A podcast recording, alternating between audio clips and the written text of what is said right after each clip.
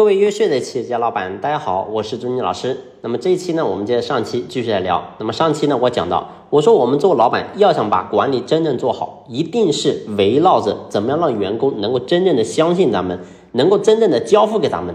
所以这个点很重要。但是你会发现呢，很多企业也有这么个问题，就说白了，很多都是老油条了，对企业、对老板、对公司，基本上是非常的透明。基本上没有任何的隐私，也就是说，他知道公司其他人是怎么样的个人，他知道老板是个怎么样的人，所以当他对企业的所有的这些东西都非常了解之后，我想呢，我们做老板，你要真正去改变他，其实你会发现是非常难的。也就是说，我们一个员工，你比如说他的心里已经有防备心了。他对周围所有的同事也好，老板也好，都有防备心。你告诉我，怎么可能再次获得他的信任呢？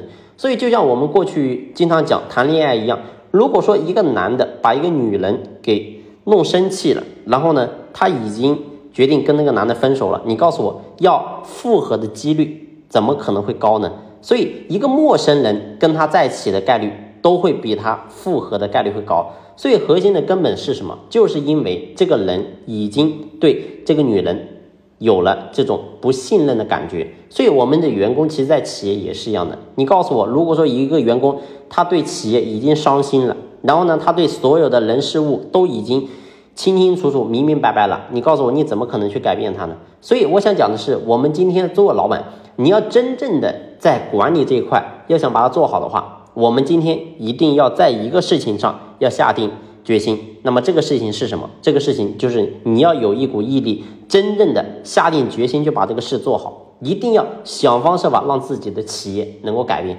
所以这个决心一定要把它下了。如果说你的决心你没有把它下了，我告诉你这个事情很难成。所以这也是无数企业家为什么。总想着说我要改变我企业的现状，我想要去改革，最后你会发现很多企业都不了了之。当你在改革的时候，我告诉你一定会遇到很多困难。所以不管说是任何个企业，你别说企业了，大到国家难道不是一样的吗？你告诉我，我们清朝末年的时候，对吧？洋务运动，然后呢，明治这个包括日本的明治维新，对吧？你会发现这些改革，最后你会发现。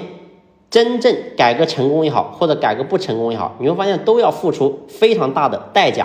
所以，我想我们做老板经营企业，其实也是一样的。你想要真正改变你企业当下的局面，那么你一定要下定决心，一定要痛定思痛，一定会遇到非常多的困难跟险阻。但是对不起，你一定要能够接受，而且你要能够一往无前。只有这样的话，我们才能够真正的把企业改变好了。那么下期呢，我们接着聊。